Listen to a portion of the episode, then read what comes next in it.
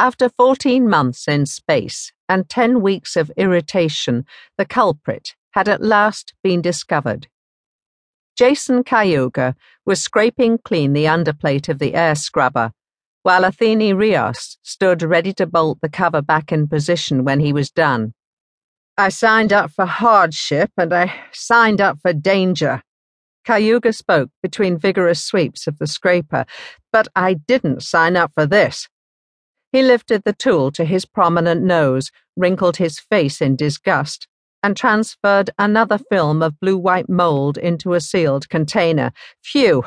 What a stink! We should get medals. Where do you think it came from? We've made dozens of stops in the past six months. Small, dark, and delicate featured, Athene Rios looked like what she was a Spanish princess. She swore that in her own 23 years, and in the hundreds of years of her known ancestors, no one of the Rios line had ever been called on to deal with what was, in essence, a plumbing problem. But on board the Marklake Royal Descent meant nothing. She and Jason Cayuga were the junior crew members, which meant they were automatically given the dull and unpleasant jobs. Came from? We brought it with us. Cayuga glanced across to the little port, where the sun was visible as a tiny disk of yellow brilliance. Earth itself was too small and distant to be seen, but each member of the crew knew just where to look. The big mystery is why it waited ten months to start growing in here. It's a home planet mold, though, no doubt about it. Munza keeps talking contamination, but she's off the wall. You've seen the places we've been. The chance that a life form could survive on any of them is flat zero. That's not what you said before we left Earth. Course it isn't. I wanted to come, didn't I? Same as you. If we'd said we thought there wasn't a chance in a billion that there could be life anywhere in the Saturn system, you'd still be in Madrid and I'd be sitting on my butt in Calgary.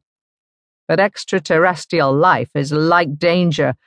You say you're ready and waiting for it when you sign up, but you sure as hell don't expect it. He had finished his efforts with the scraper, and now he was carefully sealing the cylindrical container. The foul smelling mold would be stored away in the ship's hold, along with the samples collected in the Saturn system rock shavings, and regolith from Enceladus, dirty ice crystals from the inner rings, probe returns from Titan's atmosphere, and the mysterious obsidian needles that Costas had found on the surface of Tethys. They would remain sealed in the hold for another two years until the Marklake returned to Earth orbit. You can still hope for it, though, said Athene, Alien life, I mean, not danger. Move your bulk, Jason.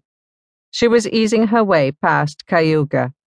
The Mark Lake's equipment room was scarcely big enough for two people, but it offered more privacy than the ship's cramped crew quarters. What do you think? She was leaning close and dropping her voice to an unnecessary whisper, at the same time as she swabbed the scrubber plate with a strong disinfectant. Jing Li said that you or I might get the next one. Think she'll stick to her word? I don't see why not. Jason Cayuga's bark of laughter held more disgust than humor. No one else is going to be fighting for it. Think of it this way Costas will go down in history as the first person to set foot on Tethys.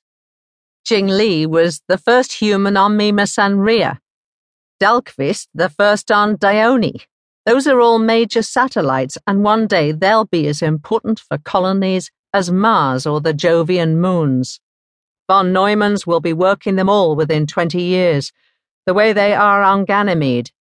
But how many centuries before they work on Helene? If ever. Who cares about the place? I do. If you don't want Helene, I'll take it. Be my guest, dear. Cayuga watched as Rios slid the cover plate back into position.